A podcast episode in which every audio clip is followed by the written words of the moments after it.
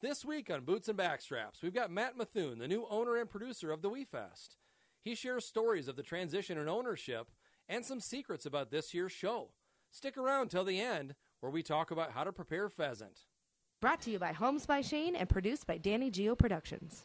Ladies and gentlemen, this is the Boots and Backstraps podcast.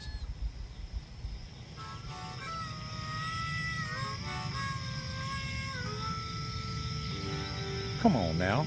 Honey's on, looking for backstraps. Way deep in the woods, tracking in a swamp to a hayfield under the harvest moon. When the tags are filled, it's time to switch up our boots. Head down to the honky tonk, get us a swing dance or two. We're talking about boots and backstraps. Hey everybody, this is a show where we talk all things hunting and country music, From the classics through today. from big bucks to bull elk. We've got it all. Ladies and gentlemen, welcome to another edition of Boots and Backstraps. I'm your host, Shane Michael, and I'm joined, as always, by my co host and country music legend and damn uh, attractive gentleman over here, Mr. Tomcat. Come on now. How we doing, sir? Doing good, Shane. How are you? I'm great. We're back in the saddle for episode whatever number it is now. Yeah. Four? Four. Must be four. Jill says four. It's got to be four. Jill runs my life, so she says four. It's four. She knows more than we do. She does. Probably both of us put together. We're going to have a great show tonight. I'm really excited. I am super excited because we're going to be taking two different approaches to the same topic. And I think that's going to be really interesting to all of our fans out there and the ones that listen in. And I know he went th- and jumped through some hoops to get here tonight, You did. and uh, he's going to be jumping on a plane early in the morning. and uh, even though he and I uh, kind of worked together for many, many years, I think uh, I've maybe only met Matt once. Ladies and gentlemen, this is Matt Methune. Matt is the new owner and producer of the world's largest country music festival, the WeFest. Fest Yes, indeed. something that's special to me, and uh, I'm quite confident that Matt and Live Nation are going to bring the WeFest back to where it used to be, the number one in the nation. So, Matt, it's good to have you here. Yeah, thank you, Tom. Thank you. Oh, That was man. a nice intro. Hi, Shane. yeah, well, we're very excited and honored to have you in. And, and like he said, we're appreciative that you're able to make it work for us to come in and sit. with Yeah, us. So, absolutely. Absolutely, yeah. And my mom gives you her best Thank from you. her hospital bed. She's very, uh, she's happy that we're all doing this. There was a chance that Matt was not going to show up tonight because his mother, who's very active, broke her ankle. That's got to be so painful. Yeah. And so Matt was going to lay low and hang out, but he decided that uh, he'd come and join us. And it's not a quick drive. I mean, I have a sister that lives near you in Deep Haven, and uh, it takes me almost an hour to get there. So thank you for driving all the way up here and hanging with us. And ladies and gentlemen, we're going to talk about the WeFest. We're going to talk about the origins of the WeFest. Uh, I mean, we could talk for days about that, and I could certainly s- tell you a lot of stories about the WeFest and uh, you know a few things about WeFest? couple. People always ask me about the different entertainers, and yeah, I, I have some great, great stories. And maybe if I have a little more single barrel tonight, maybe I'll tell you one of my favorite. It's I would love some single barrel. I think we have someone that might bring us. Uh, uh, this is Jill, everybody. Thank you, dear. See, Matt, this isn't real scripted, free flowing, and uh, That's nice. All right, so Matt's already got his glass over there with the single barrel, so I'm I'm late to the party with mine. But let's do a, a little toast to Matt joining us tonight. Cheers. Thank you for making it in, Yeah. TK. come on now. Ah, there we go. Go go gadget arm. Tastes good. Yes. Didn't hit my mute button on that one. They heard it slurping all the way down. Well, hopefully they've got a drink in their hand too when they're watching this. yeah. So Matt, before we get into the depths, which there are quite a few in forty something years of WeFest history, tell us first of all because you might be a new face for all the local country music fans when it comes to the WeFest Association. With Sure. the two of you together. Yep. So how did you get into, involved in music before we even get to like the WeFest stuff? Sure. So, um, originally, uh, my my first tape taste in music was in a a pretty good band, but I was bad. I played the drums Okay. um, in a garage band, a, a, a true garage band, um, living out in California, post college. Um, we all had our day jobs, but we, you know, were delusional, and so we would play music in my garage. Um, Longer hair back then, maybe. yeah, longer hair. Um, had it was a great gig. There was something called the Black and Gold Club back then. Um, Okay. MGD had this. It was kind of short lived, but um, a couple of my friends somehow who were in the band got approached one night at a bar uh, by a couple women who said, "Hey, you look like fun guys. Would you be in the Black and Gold Club?" And they didn't know what it was, um, but it just turned out it was free beer for a year. And so these women would come to our garage and deliver um, MGD anytime we were practicing or wherever you were. that sounds terrible. That was the MGD. that was the Black and Gold Club. I can see the marketing. I can see the marketing gene. Yeah. Oh yeah. Yeah yeah yeah. right. Um, so that was the first taste, and um, and that was a lot of fun. But as I said, I was a, a very poor drummer, and so um, that was just um, just a night thing. Uh, and then moved back to Minnesota years ago, uh, about eleven years ago. Got involved with um, a property called Somerset Amphitheater. Now it's called Somerset Amphitheater um, in Wisconsin. So just across the border uh, from Stillwater. A lot of folks are probably familiar with it. Yeah, yeah, big hunting country. Yeah.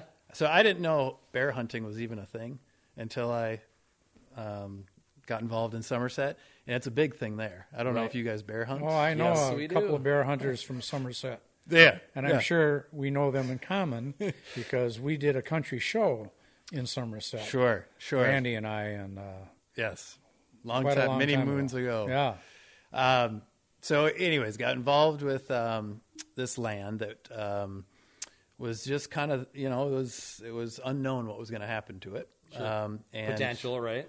Yeah, yeah, and it had you know great infrastructure. Um, the the amphitheater itself, we put in a bunch of bathrooms and bars and kind of built it out, and then um, campgrounds. So it was old farmland and um, incorporated this farmland and, and built campgrounds. And so I've been uh, doing that for 11 years, 10, 11 years. Um, and then Sioux Pass, we've been involved with the land for years. So We Fest, uh, the land where We Fest is held is called Sioux Pass Ranch Right. in Detroit Lakes. Um, and um, And that's a family owned uh, plot, right? Yep, yep, yep. So my uh, dad got involved probably th- 35 years ago um, when they, I think, were trying to figure out. I think WeFest was only about two years old, and they were trying to figure out, you know, what was going to happen with the land and and you know and all that and um, and so he got involved. Um, I think about two years into the festival, and so yeah, as a little So kid, that's like 81 or 82 or no, something. well, it's eighty probably- three was the first. oh, okay. yeah, so it's probably about 85. I think your dad got involved in eighty five. Yeah. and I think that's the same time we got Randy involved. Okay. Okay. Yeah, 85. Jill, how were you in 85? she was she was negative 5 in 85, I think. and uh, Lynn does confirm those facts, just so you know. perfect. Yep. 85. Oh, good, good one. Yeah. sharp. Oh, I've had these conversations so many times, and it's so funny, uh, Matt. Your dad, I, I've met him a few times, but he just liked to stay behind the scenes. The most I'd ever hear about your dad was when Randy was complaining. Well, that, yeah, that makes sense. the landlord tenant relationship. Right, that's right. a natural. Yeah. Oh, and then we leased uh, a lot of the campgrounds, you know, in the surrounding areas from local farmers and residents. There's a lot of camp area up there. It's huge. Yeah. You know, I have, and I'm sorry I don't know if I have it here today. There's a, you know, several. We had a helicopter that used to hang out there, and we had uh, these aerial photos. And I can remember when we got to be about 50,000 people. yeah, yeah, it's- It was crazy, the, how Well, I- far out the campgrounds went. yeah. I mean, I think like mowing the grass as people Yeah. were coming in to make more space, and yeah, I think it's 400 plus acres, right? And Wow. Yep. you know, they um, hopefully will get it back to using all the campgrounds. So they've, Yeah. uh, you know, you can see these beautiful overhead pictures at full Right. capacity, um, and that's the goal to Right, uh, right. get it back at full capacity. Right. Well, you know, as long as we're touching on that topic, it was certainly a topic I was going to bring up, and we may as well hit on it now. Um, everywhere I go, you know, people would ask me ever since uh, we sold the WeFest. Um, they'd say to me, "What happened to it? Why this and why that? And why did they raise the prices so much? And why did they fire?" Uh, what's your take on that, Matt? I mean, they were from New Hampshire, Town Square Media, and they bought it uh, for a lot of money and then just used all the sponsorship they had. Oh, from here you out go, east. guys. There's an old one. Look at that. An old picture of the Wii Fest. That around. is like 84, and we didn't put any grass or stuff down. And you can see the old. I- We've got other pictures of that that stage. See, and as far as you can see, on the top of that picture, uh, in the mid, well, 2000s, 2005, six, there were campgrounds covering all of that pasture land that you can see in the background. I mean, this is still when it was fairly uh, small. This might be 83. Yeah, look at that the old barn stage. Yeah. Right? That was fun. I uh, kind of missed that stage when they tore it down, but we had to uh, we had to come up in the world. That old barn, man, it was all wood and it was neat. I mean, I can't say anything negative about any of it. It was so. Thanks for bringing that up. And the stage you guys have now is like the equivalent size of a football field, right? Just huge. It's huge. Yeah, it's huge. It was um, it was out at Bonnaroo, um, if you know that music festival in Yeah. Manchester, Tennessee. Yeah. Right, right. Um, so it was out there before, and yeah, it's it's a monster. It's not as long as a football field, but it's wider than a football field, and I think it's about the same amount of square feet as a football field. Sure. It's definitely the largest stage in the nation, and the seats. You know where those seats came from? The box seats. Randy did a deal with uh, when they tore down Shea Stadium in New York. Oh, you're kidding. Those are all seats from Shea Stadium.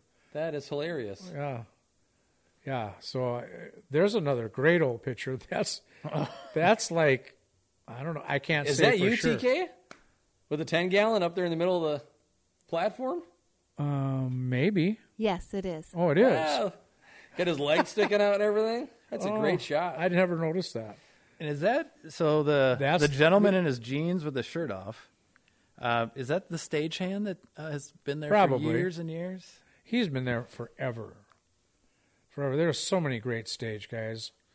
Boy, the stories we could tell about them and just the history. I mean, my goodness. I mean, I did it for 35 years, and I don't know how many years it's been since I was there. Probably six, maybe seven. I feel like six is the right number.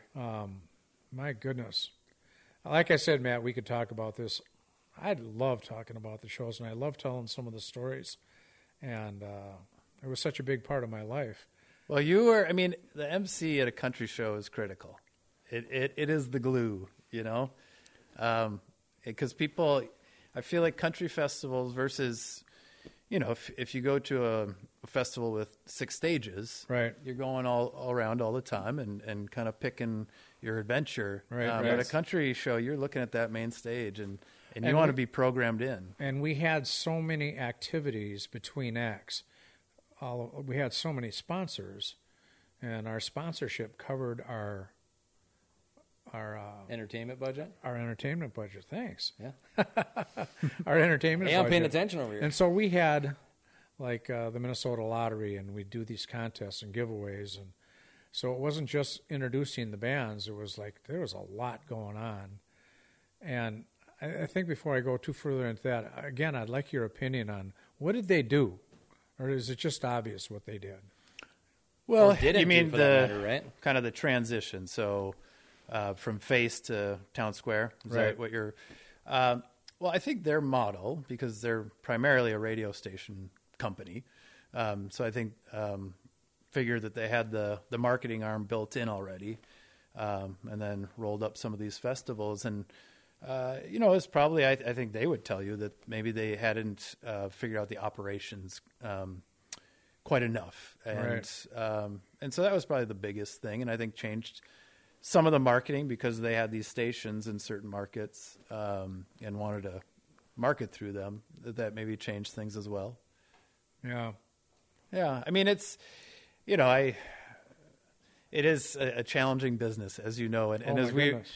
as you know I as we were booking our festival through the pandemic, um, you know it's hard to throw anyone under the bus that's uh, doing this. You know that's putting and, together and a forgive festival. me, I, I probably did sound a little negative. No, no, you weren't. I'm, Yeah. I'm kind of. I'm just saying.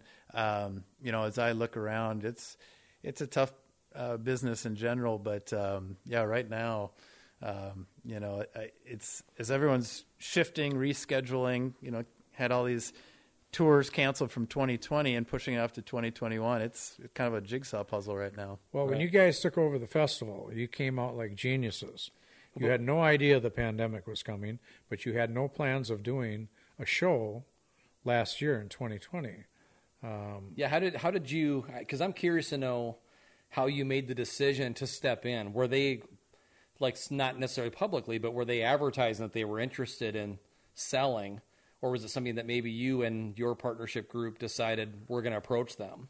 Well, it was really because of the the land, so that that landlord relationship, and so, you know, we um, when Live Nation bought it from Town Square, um, you know, they had said, as you just said, Tom, that they were going to take twenty twenty off, and so they knew that, um, and then we were having conversations. Uh, kind of getting to this year um, and you know backing up i guess in, to about a year ago um, as to what this was all going to look like and and um, you know they um brought up the idea of working together more and so which i think is going to be wonderful because now you've got the landlord who can look very long term Right. Um, More security there, right? yeah, and you can just as we think about improvements, and so we're we're doing a bunch of improvements for 2021, just to the site. Yes. uh, and then we're going to do a bunch more in 2022. Um, and it's great when you can do that as the landlord because you know you you can look out 10, 20 years. Yeah. Yeah, It, it, it, so what you're saying is like more risk management played into it, and saying, okay, we feel more secure about the vision of the these new partners. Yeah. and we feel better about investing, reinvesting, I guess, more appro- appropriately yeah. in the site. Yeah, I mean, you could think of um, the saloon, for instance. You know, you remember the old ranch house. That's Um, on the, the top on the backside of the bowl. Yeah, Yep. yeah, the red building, and it's got a little stage in there, and then it's got on the outside of it, it's got the barn stage, which is and kind the of handprints, all the l- concrete handprints. Yeah, yeah, that's Such right. a cool feature. Yeah, the walk there, kind of the walk of The fame. Walk of Fame, yeah. yeah, and so that area, for instance, it There's a needs- guy with really small hands. I think his name was Tomcat. Let's see.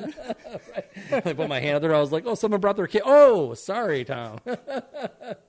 Um, Lynn Elizabeth, She want. He, I think he wants you to g- give. I him want you to something. grab my phone. Uh, there's a picture of that on my phone. Yes. uh, a realtor that sold us this property we're at right now. She was up there and uh, she put her hands in my. Uh, yeah, the only reason my hands are in there in the first place is because one of the artists canceled that day or didn't feel like doing it. So they grabbed the next, went down and rung on the ladder and grabbed me. I don't know. I mean, for a guy that was part of the original founding group and then to host it for 35 years, you'd like to think you had some, you know. Well, you know, I certainly had a lot of fun, and uh, people think it's, it was all fun. There's really a tremendous amount of work that went along with it, uh, and I'm hear- I'm sure you've heard the expression, Matt, is organized chaos, and it certainly was. But it was amazingly organized.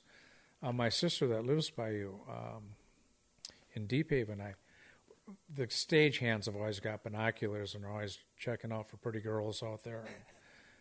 I that's picked not part of the operation, I right? picked up. Uh, I picked up uh, the binoculars, and lo and behold, I hit my sister. I'm like, she was walking around, and she was like, her mouth, her chin was dragging. She couldn't believe the magnitude of that, and and everyone that you talk to, how do you keep that organized? Well, there's everybody plays their role, and everybody takes it serious. A lot of volunteers, a lot of employees, and uh, everyone What is knows that- what they have to do. And Tom, what does that s- number? I mean, maybe you know, Matt. What does the number look like? How many people not counting security, but people that work just for the festival to do Yeah. the stage and all that stuff. How many num- people are we talking about? Uh, probably a few hundred minus security. With security, Yeah. it's probably about 500. Wow, Yep, yep. Yeah. that's And- amazing. yeah. And a Yeah. lot of those are volunteers. The I don't security- know how uh, Town Square Media handled it, but I remember when I was involved, uh, tons and tons of volunteers. yeah, the food bank and Um, Yep. kinda the Boys and Girls Club, um, and that's a big piece of it, as you know, Tom. The the local volunteers, that community, Right. Um, I mean, that was I think such a big help for years. that, Absolutely. you know, and so we've been very fortunate that a number of the people that worked there years ago are now working at the festival again, and then they know everyone locally. Yeah. and so they're just picking up the Oh, phone. and- I'm s- I'm so happy to hear that because uh, you know we're going to have a conversation. We'll maybe come out to Wyzetta and have lunch with you. But I am so like, for instance, uh, uh, Nason, uh, Vicky, and Chris Nason. I mean, these people that know that festival inside and out. I'm happy to hear that you're bringing a lot of them back. Yeah. And Because that was an issue, right? Is when the East Coast folks came in, there was less of that local connection, right? Absolutely. Le- less local partnership, less local um, folks on site. yep, And that was sort of the rumor mill, is that that's why it hurt them attendance wise as much. Yeah, I think uh, I think there was some turnover, certainly. Oh, look at that! Hey, I know what the caption says. What year was that? ninety-four. 94. The girl, she, the caption on that said she was the realtor that sold us the property. Yeah. She, where's the party? I think you're there. In the VIP. Yeah. What do you think for um, twenty twenty-one? It's either back to fun in twenty twenty-one or get her done in twenty twenty-one. Ooh. Did they maintain the the jingle? The slow. Well, we're bringing it back. Well, did they? So- did the town square do that? No, because we had the pins and it was our theme. Uh, the year before, the year uh, Ray Charles, I'll tell you a quick story. Ray Charles, uh, God bless him and God rest his soul, uh, was not happy when he was at the Wee Fest because it was misting out, drizzle and misting, and um, a- and I'm going to be nice here. I could see you dancing around. what you Yeah, wanna I'm say. sorry.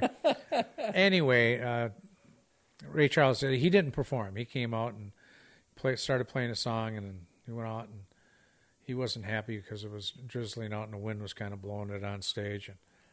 And um, the next year, or that year, I should say, somebody had taken a Ray Charles bumper sticker and uh, or his picture and put it on one of the uh, outhouses. And uh, this isn't as mean as it sounds.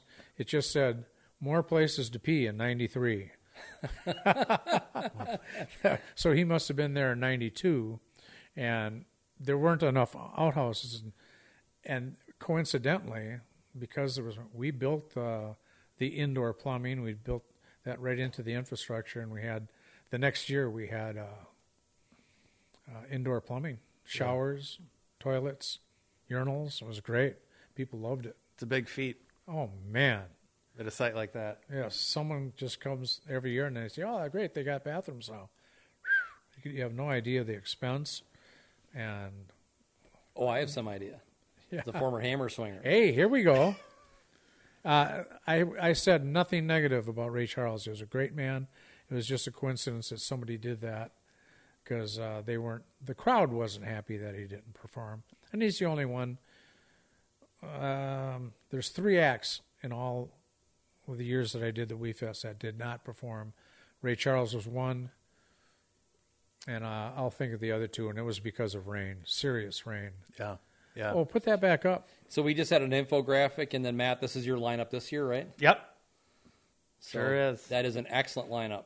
I like Back to Fun in 2021. I think the think the back to back fun to is fun the way in to go. 2021. Okay. All right. 32 below, they're still a thing. Yeah. Yeah. Those They're a guys. thing. Wow. Uh, yeah. As far as local acts, Aaron Grand. Yep, she's great. Shane Martin's really good. Yep. Friends of ours. more females um, in the lineup than than Good. what's kind of tr- yeah yeah some really really good I think that was a whoop coming out of the control room there. I think you got the thumbs up there, Matt. yeah That was always an issue, Matt. Girl power. yeah absolutely Oh, you know Kelly what the world Picker. needs female drummers Kelly Pickler. seriously Kelly Pickler yeah yeah, she's fun. yeah She's nuts. I don't know if you've ever seen her show, but she's Energetic. what you see is what you get. She's energetic. Oh, that's Yeah. good. I think she's sitting here right now with us. She go, I am a little crazy. Matt, I, I'm I don't know how much you can divulge. You know, I don't want you to let all the cats out of the bag, as it were. But what can you tell us about the planning that's gone through 2020 to get to what you guys are aiming for this upcoming summer? Because I think people are going to be excited to hear more about here's some of the things that we're changing, or maybe some things we're adding, or some things we're taking away. What can they expect when they show up in August? Yeah. Well, you know, there's some uh, obvious things with uh, COVID that, you know, that- probably not your question. This is the boring part, right? But Face diapers when they're out there in the bowl. just some, you know, s- you know, some um, safety measures will be taken just so everyone feels comfortable and is safe. Um, but we, yeah, we have some projects. Is this kind of your question? What projects we're working on? Yeah. You mean to the to the site? I I just I think that fans felt like the festival changed quite a bit Hmm. when it changed hands. Yeah. And now you guys are coming back in and obviously having been involved with it for as many years as you have, you recognize what it needs to be. Yeah. So what should they expect? In I the way of assume you're projects? talking about like like bringing back local sponsorship and well, just with the show in Things like general. that. yeah yeah that is a big deal so there's a lot of um, a lot of companies locally that uh, were there for years that that we are going to be bringing back um, the uh, workforce you know there's a lot of people so you know, I went for years before, so this is my first year producing the festival, and um, but I've been going for I don't know how many years, and you just see the same faces, you see the familiar faces eh, when you're walking through the gate or when you're walking through the campground or wherever it is. Yeah. uh, and I miss that the last few years. I miss Boy. seeing those faces. Um, Who's That's this a- guy? That was a big deal. that's when we did our documentary. You were in it, Tom. Yeah, yeah, yeah. Yeah, I was going to mention that document. You know, you must be PBS on a scaffold because you got a Yeah, rigging sweet. on. They put us up in the uh, the lift. Um, I don't know how high that bucket went, but way up and just got the sweetest footage. Um, that was years ago. That was probably 2009 or 10. Uh, and another Tom, he, the he had the camera, and it was a great show that year. Packed. Uh, Who was there? Oh, we'd have to look. 2009. I should know better than to ask Uh, you, You know, that because I never uh, remember. No, it was Tim McGraw. Um, I'll, I'll I'll think of all of them, but I remember Tim McGraw was there for sure. Right the others. behind you, we have the first 25 years Joe, can you grab that again, please? of the WeFest posters. Yeah, we'll bring this out so Matt can see. it. and It's I, pretty cool. I don't think there was any put together after that. But this is the first. So I have to reference that once in a while. I have to look because the question comes up quite a bit. And uh, what did, what year did you think you said? That 2009. 2009. Well, it's not on there. This, Not on uh, there? From 83 to Look at that. Did you know? So I didn't. I, I looked back at some history as I've been doing. Merle Haggard headlined the first three WeFests. uh, I don't think he did all three of them, did he? Merle Haggard. Maybe. Merle Haggard. Merle Haggard, he sure did. I'll be darned. I know he did at least a couple of them, but he had the funnest. Mm-hmm. I got band. hung up on uh, I got hung up on uh, George Strait over there in '85. Like ah, there's my guy, the Oh, king yeah. of country music. Yeah. He is my idol too. I mean, you know, Merle if you Haggard. have Merle Haggard had. I got to tell you a quick story if you don't. This is mind. through 2007, Tom. Right. '83 through 2007. that's a great poster. I where It's did a you put- poster of all the posters. yeah. Did, did you put that together? No, the WeFest did. Um, I have all of those posters. Oh, I'd love one of those. Um, That's that's really cool. I think we can make that happen. We'll figure it well, out. Are you still in contact with Bev up there? I I have not spoken to her this uh, this She'll year. have one of those. Yeah, Yeah. Either way, Tom, we'll uh, you know Yeah. after the show we'll make it happen. We'll make sure you get one, Matt. yeah, that's Isn't that cool? that's great. I probably have a ton of old stuff around here that you'd love to see.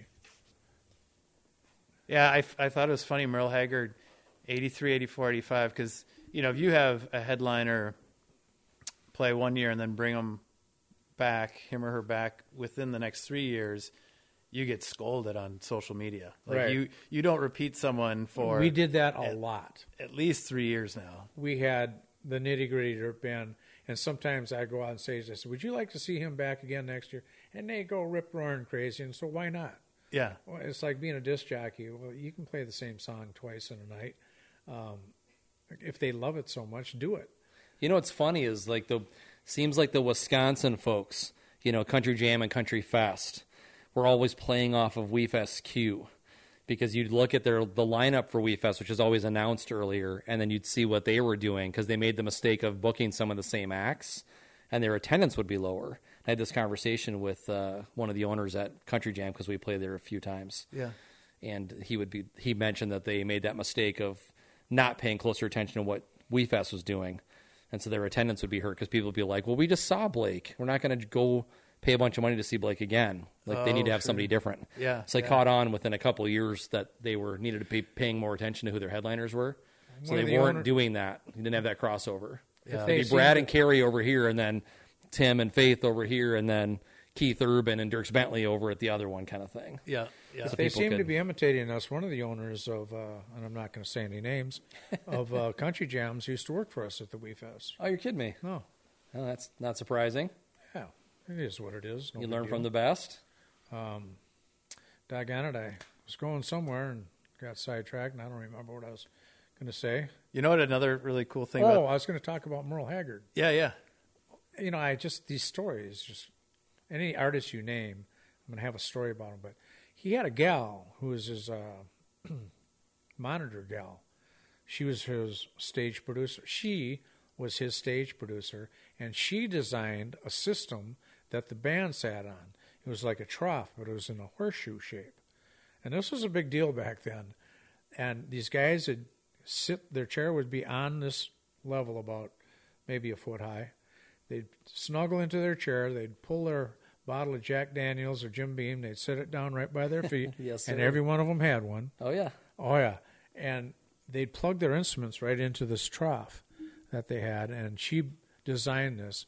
And I'm sure if anyone's listening, or if she, especially her, she, they're probably going to think, "How could anybody possibly remember that?"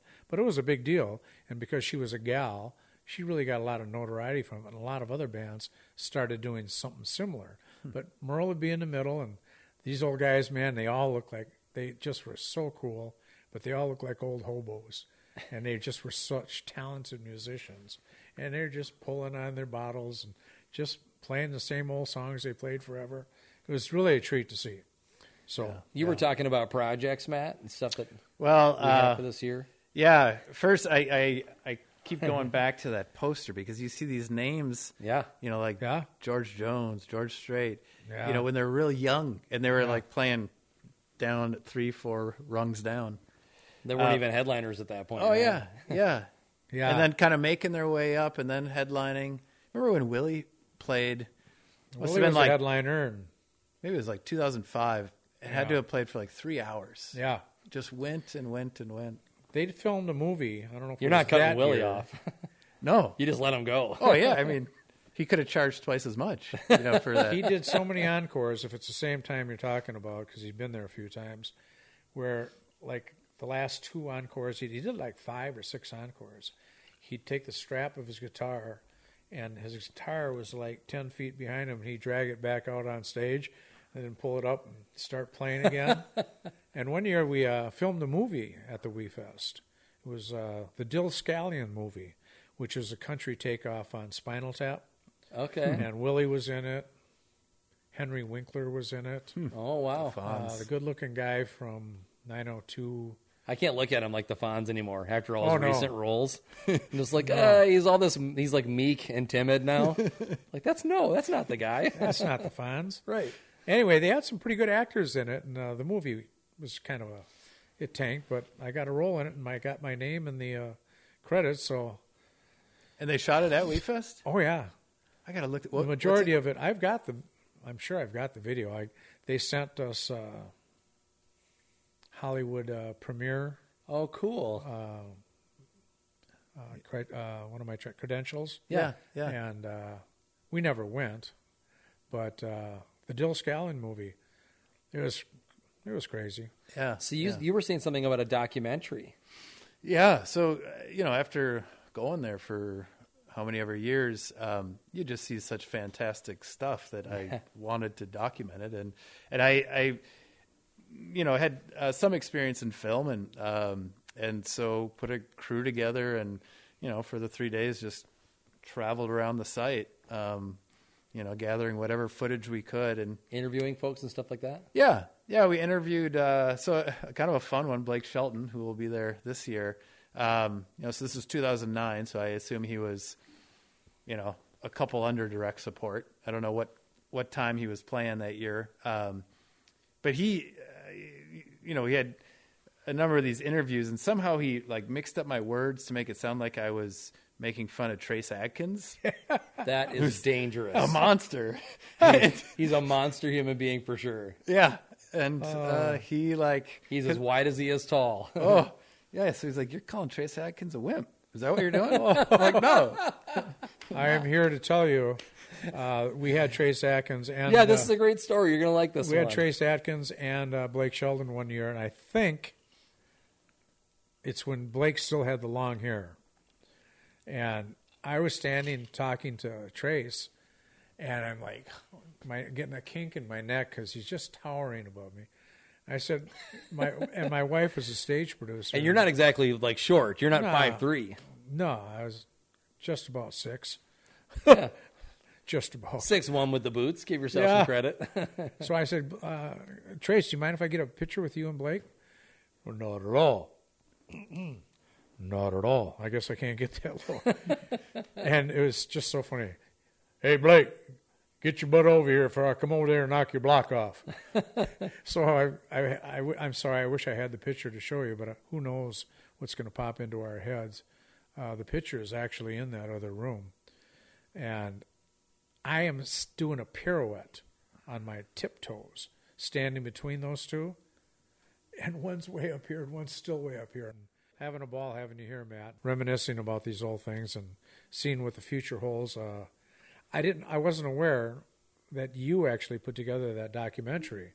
I remember the guy that came and interviewed me at my home, and took a lot of photos and stuff. And I, I remember Jeff says Jeff Krieger. our Did he ask you how much your flower budget was for all the female performers? Yeah, they were a Thousand bucks. sponsor. they were a sponsor, so that all worked out well. okay, good. Giving uh, flowers to all the uh, female performers was certainly a fun thing to do. Thank you, Jill. yeah it was fun you know met some um some people i still keep in touch with um that so there's a group called the blue sky cowboys um Uh-huh. Huh? and I mean just the most diehard fans. And they set up.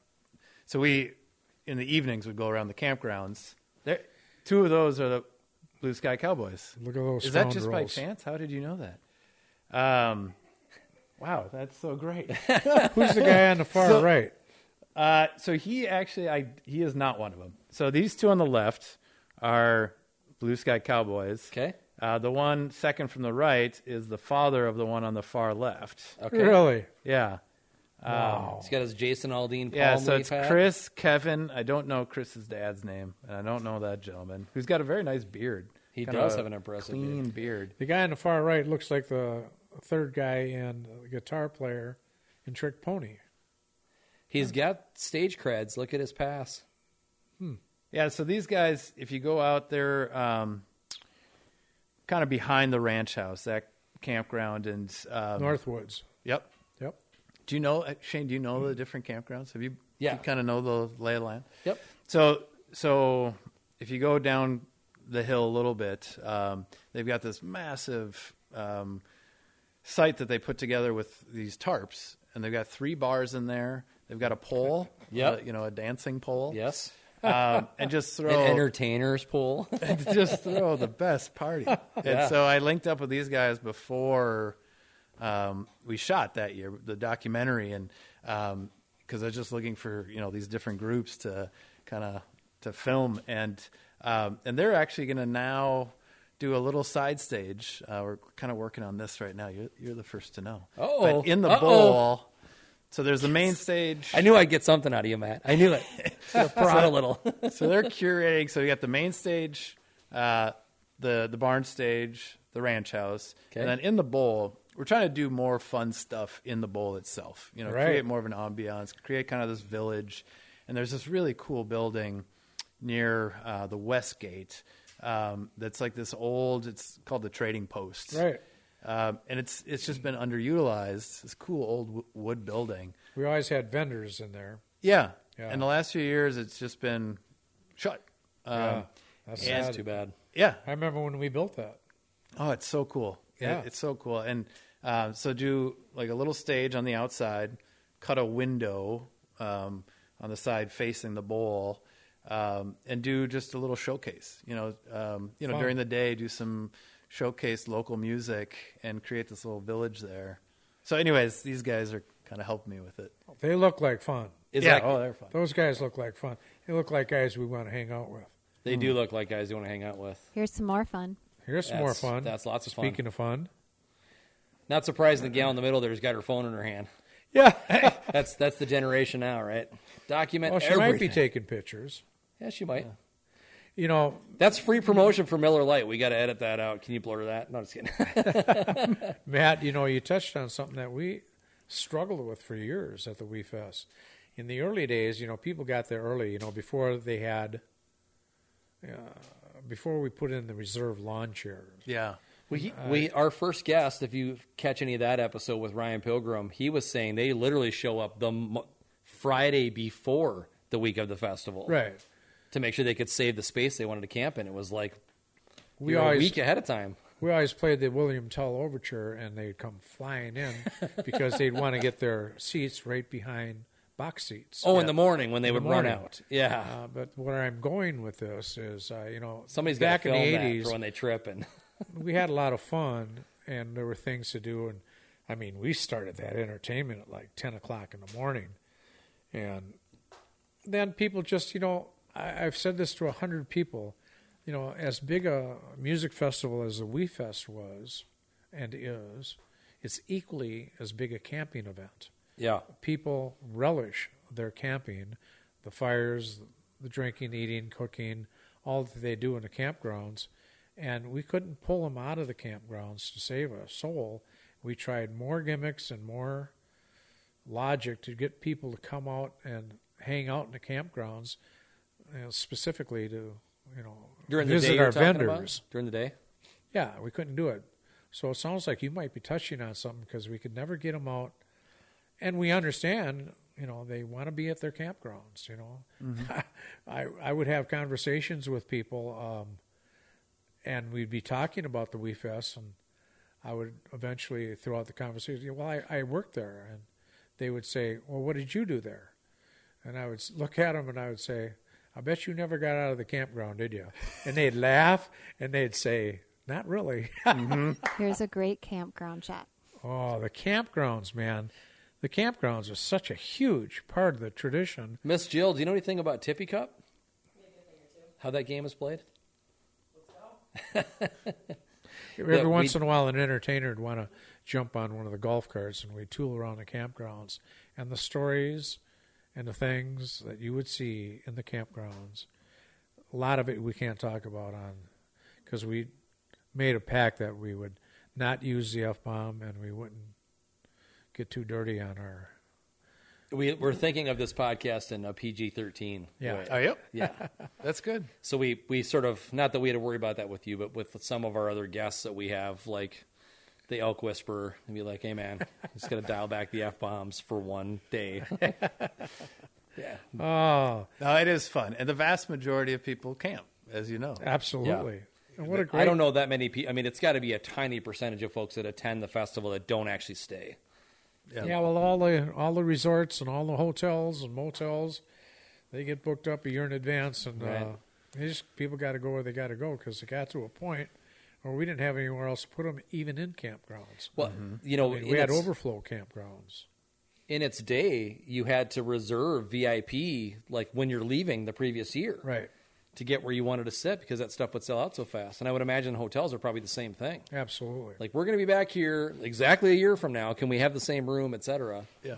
we'll give you a deposit, whatever we got to do. And I think for a lot of people, it's the their annual vacation. You know, Yes. they'll Oh. come in and they'll be there because VIP, you can come in about a, a week early. Um, Yeah. Well, almost. we had it so that they could come in on Monday.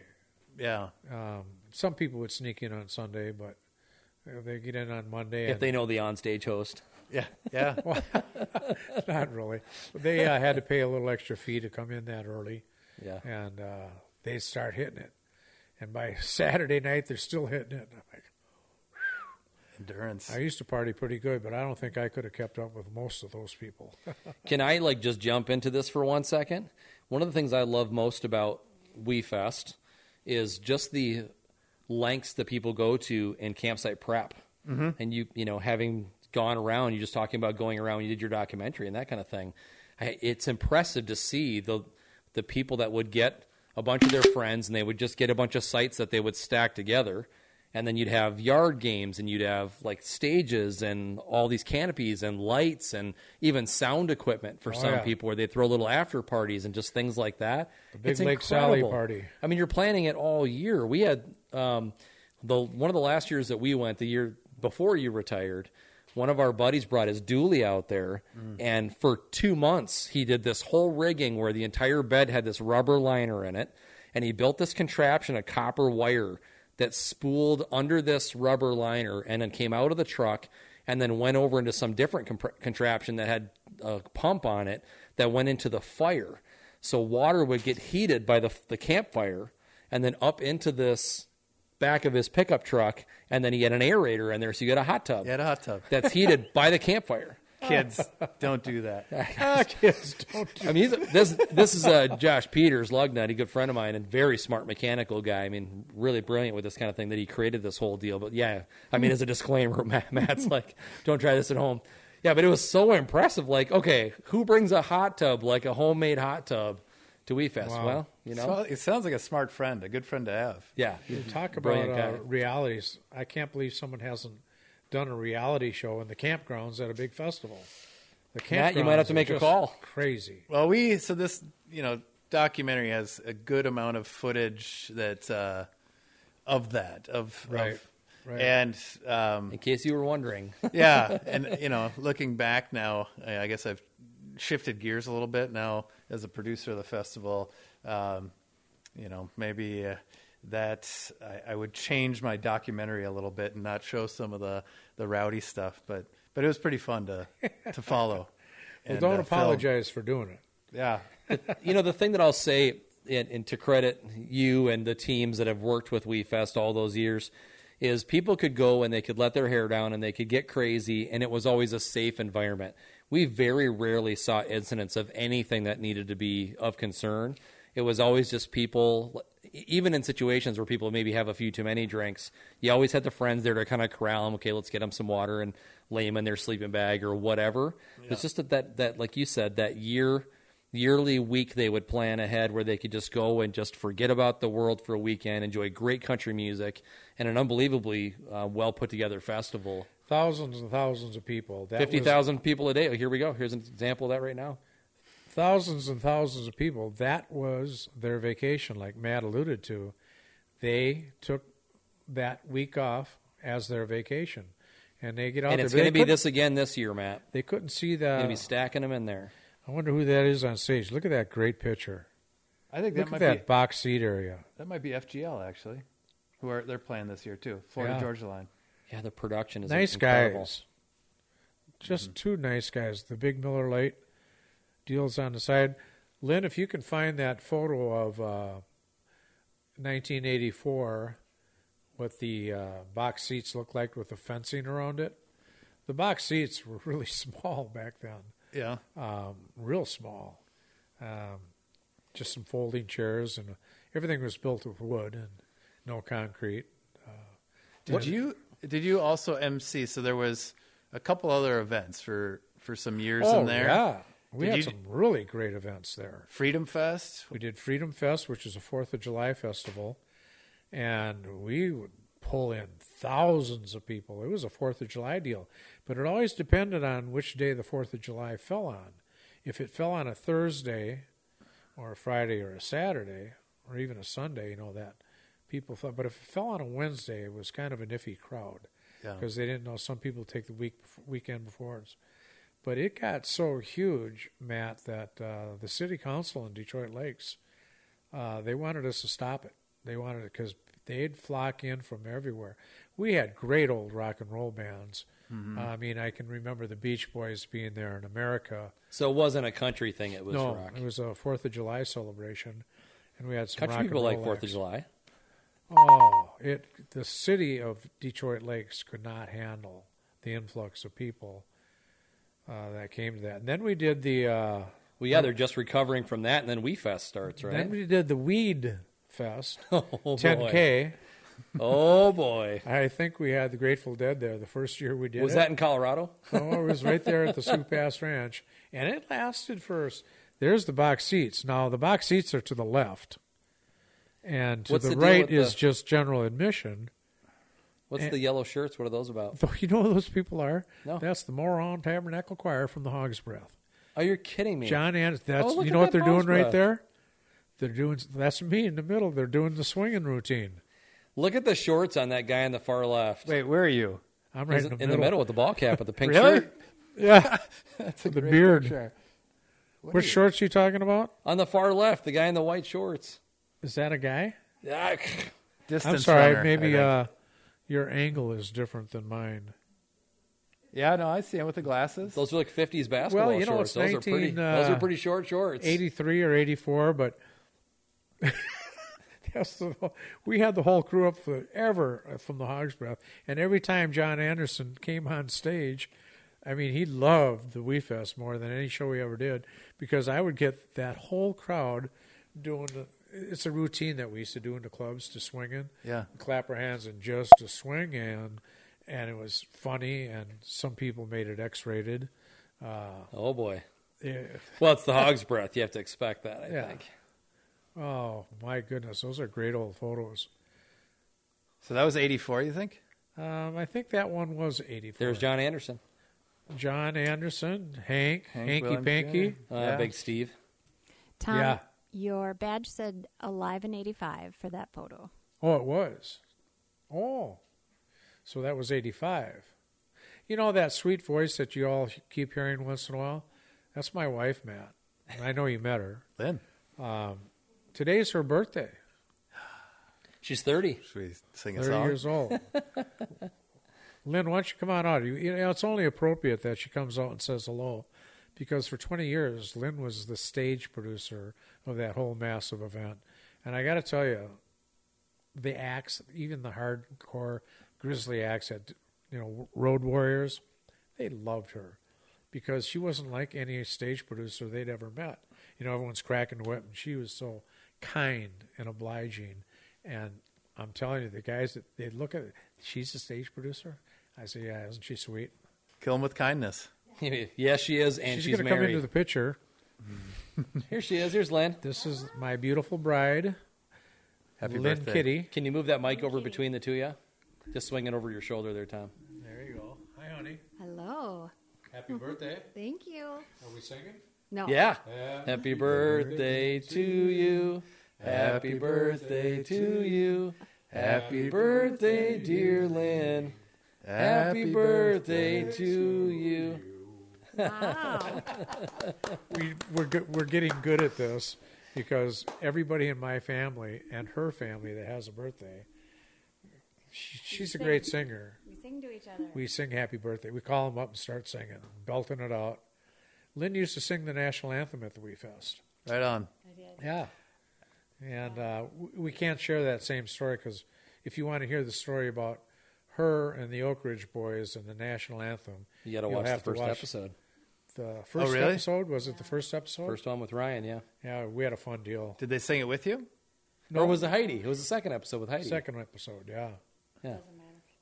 Okay. It was, it was a good experience. Uh, had fun, learned a lot. Is that what we're supposed to say? that is awesome. Well, I can't. It was a it was a, a lesson in humility, maybe. I don't know. Lynn's. You know, we have pictures of her uh, singing the national anthem. I forgot the words. She was in. A, she was right in the Oh, it was middle of it. okay. We I- had the I color smiled. guard out there. I'm I'm back there with my hat on, my, and she all of a sudden just stops, Just stop. and I realize she's having a brain fart, and I'm back there going, by the dawn's early light, you know, I'm just, and she's just starting to giggle now. Now the whole crowd's laughing, and all of a sudden she kicks back in and she finishes the song, and I'm telling you, I never heard anybody get such a huge response and round of applause for singing the national anthem. So that night, Oak Ridge Boys are headlining, and Joe Bonzo, which is kind of the lead singer, they're singing Elvira. And right in the middle of Elvira, he stops singing, and the band is looking at him, and the crowd's looking at him like He he's- couldn't have forgot the words. There's no way. And he's like, you know, I just wanted to make that gal that sang the national anthem feel a little better. That's really cool. Isn't that cool? Is that That's ever really cool? cool. I mean, what a professional he He was. was a professional. Look at there. Yeah. Good for you for finishing it though. Who's that? For staying on and doing it. It's funny, you know, I sang the national anthem in high school. I mean, almost Yeah. my Whoa, whole whoa, life. I'm sorry. and- no, it's okay. can't even hear you. And uh, for me to just, l- I just, I just froze for Yeah. a second, and and it was fun and funny, and like I said, a lesson in humility. It was good, Yeah. Yeah. good That's for funny. me, and the crowd responded well. So. That Well, my Happens to everyone. That was my last year singing the national anthem as well, but that's okay. then I took over the uh, doing Stage stage, producer, so How many years were you the stage producer? I don't I would know. always like say 20, but it might have been a I- little bit less somewhere. I think it was around 20. Mm-hmm. Yeah. Yeah. I mean, I certainly remember seeing you buzzing around with Yeah. your headset on. Yeah. It was- It was fun because I had an earpiece and she had access to it. And all of a sudden, Danger. "Wah, wah, wah, wah, wah," and I- and I'm talking, I just start to laugh, and no one knows what I'm laughing about. But she never quite, you know, she's a perfectionist, and when she does something, you know, she does it as well as it can be done. I I don't know if I, I should probably get closer. to Yeah, the you're mic. good there. Yep. And like for instance, she's a school teacher now. She's won two governors' award, teacher of the year in her district. Uh, she's won all these different awards. I mean, she whenever she does anything, she does it as well as it can be done, and that's just her nature. Mm-hmm. Okay. And Good. these guys, these hardcore. Uh, uh, He might be trying to get a date with you. I I don't know, right? Pour It- on the it is her charm. birthday. pouring It on is the her charm. birthday. It is her birthday. I think that we should go back to talking about all the wonderful things that are happening this year. Wait, I didn't get to share a Funland story Oh. yet. Is that okay, Matt? Come Yeah, oh, on. yeah, I want to hear it. So uh, one of the years that we were there, Tom uh, was generous enough to give Emily and I backstage passes. It was actually the summer that we got married, and uh, so we had these backstage passes, and we're hanging out and stuff. And um, one of my idols growing up was Kenny Rogers. Yeah. And Kenny was playing the festival that year, so I was so excited to be there and have Kenny play, and the fact that we were getting this extra perk of being able to go backstage and stuff was a lot of fun. Well, my wife and I, my lovely wife, who's not here for me to stroke her ego, uh, but anyway, so we're walking sort of by the side stage, and Lynn sees us, and I'm not paying attention to what the lineup is. She knows what the lineup is, and she must have had some kind of conversation with Tom because I'd been glowing about Kenny forever. And she's waving at us. She's got her headset on and her clipboard and all that. She's waving us over, and we're like, okay. So we go over there. She's like, come up here. So she brings us up on the side stage, and we're standing essentially where the monitor board is, right at the, the side of the stage. And I'm, you know, 20 feet from center stage. And the next act is Kenny Rogers. And he comes out and they set a stool out for him. And he sat there on that stool and did his whole set from the stool. And my jaw was on the floor.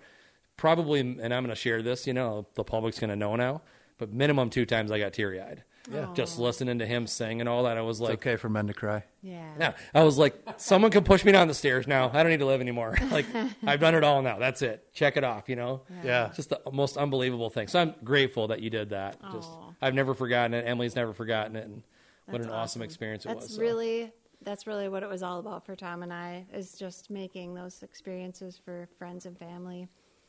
Um, Oh. just to just because and he's not with us anymore. You because know? we got to work there and it was exciting it was exciting work but it was work to do you had to get Yeah. things done and if you could make someone's moment you know their day their whatever that was really the important culmination of that set was him walking off stage and Tom coming out to make announcements and that kind of thing. And Ken Kenny walks right over to him and just wraps the arms around. Him. They embrace and give each other a big hug. And I was like, he knows Kenny Rogers. like he didn't go to him and extend his hand. Kenny walked right to Tom and wrapped his arms around him. I was like. You're the coolest person I ever met. Lady, Oh, Like you must be Burt Reynolds or something. That's neat. That's neat. your knight in shining armor. Uh, Right. Exactly. His voice. Oh. Yes. He was such a cool guy. Yeah. My goodness. All right, back to business, boys. All right. All right, Okay. why don't you two talk for a minute? You know- I have to whisper something into my wifey's ear. Sure. Sounds good. Let's talk. So Matt, um, what are you doing in the? I mean, t- ticket arrangement all staying the same. They just go to the website. They can book their tickets. Yeah, all same. Wefest.com. Okay. the uh, you know there's one big change to the GA area, Okay. uh, which is pretty cool. So I think for for years, um, a lot of people in GA standing back there felt like they couldn't get close enough to the stage. Yes. and so we've now It's quite a ways back to where that that fencing is. Oh. yeah. So we've opened up a new section so they can get 200 feet closer. Wow. Yeah. So it's, I, and that's that's uh, an important um, part of this festival. Or what we're doing is to kind of provide a all around experience for everyone, and Yeah. um, and so that was a big, I think, a, a big missing piece was that access, getting closer to the stage. Can you explain that again, Matt? I was talking to Lynn. Yeah, yeah. I so, really- so the east side of the uh, of if you're um, looking at the By the stage- walkway down there.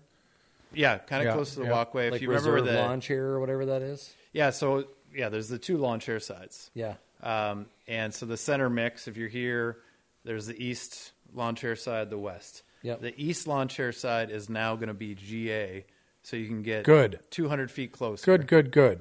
And then- and we're going to That's do a big deal. more lawn chair on the west side. Wow. Good, good, good. Yeah, yeah, Uh, When we instituted the reserve lawn chair, it's obviously everything's about making money so we can pay for the acts and so on and so forth.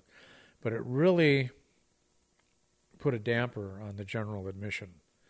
Um, they got pushed back so far. We would play the William Tell overture and no one would rush in Mm-hmm. because and You're like, is that Keith Urban? That little ant up there?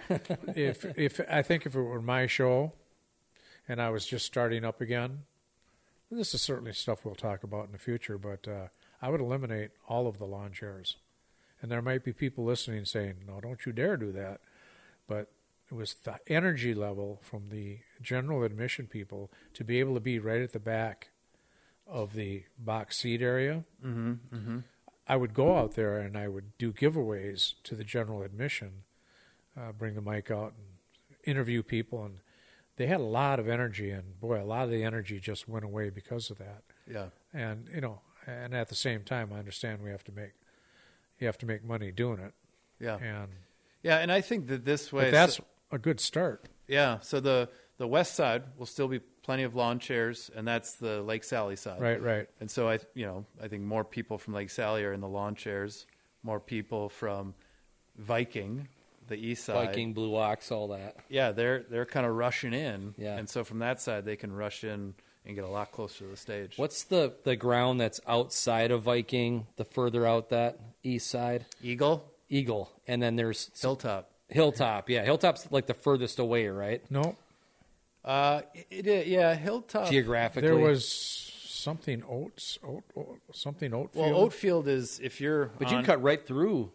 and if you're on the stage, Oatfield is like Viking, huh? center center right. Yeah. um, hilltop. So if you're looking off from the stage, you go straight 90 Right. degree, and that's kind of where Viking, Eagle, Hilltop are. right right And so Hilltop has been the one, sadly, last couple of years haven't had to use it much, Yeah. but that's our goal to expand all the way back there. That's Woodchuck. now for helicopter rides. You, Oh, nice. you go grab the heli there and fly. are you going to do a helicopter Uh, Yeah. oh wonderful Yeah, yeah. we did that in, uh, right in the early 80s we started out with a helicopter Yeah. which reminds me of a Hank Williams Jr. story. Oh. I was thinking of Woodchuck camp, Campground. It was Oh, yeah. kind of a overflow deal. Yep. Uh, Hank Williams Jr. gets out of the heli. Uh, we had a guy f- named Pablo who used to fly, fly that helicopter, a friend of ours from South America, and uh, he went and picked up uh, Hank Jr. at the uh, airport in Fargo and brought him. We had a landing pad over by Highway 59 on the west side. Landed. Hank Jr. jumps out of that helicopter, runs down into the ditch, up to Highway 59, and jumps into a highway patrol car. And this guy's like, What in the world are you doing? He was real paranoid. Uh, I don't know what he was doing that day, but Funny. you know, Hank used to like to break all the rules. and he jumped in and he says, Take me backstage. I'm Hank Williams Jr., take me back. So he did. And he got out of there and he kicked the door closed and he's just a ornery son of a gun. Funny. doing the craziest stuff. And I'll never forget that show. Tearing off his shirt, jumping on his piano, shooting his muzzle loader, and he grabbed one, his keyboard player. He grabbed him by the shirt and threw him off the stool, and he sat down. And he's nuts. Funny. you know, I went up in a two door heli uh, in Somerset. It was during a festival, um, a rock festival, and went up with a photographer. Um, and I wanted to make sure he was comfortable. It was one of those, those two doors, three seater, and and the photographer's like, "Oh yeah, no problem. We, uh, you know, I used to tour with Metallica. I'd be hanging off bridges, getting these shots." And I'm like, all right. And we went up, and um, he was white as a ghost. Like he, this thing. Because have you ever been in a, just a little two door No. helicopter? No. they're shaky. Oh, They're very, are. very shaky. And yeah, he was not having it. He got his footage. Like it So, all worked out. When you were in uh, River, uh, uh, Somerset, you were working with a couple of the Monpettit cousins.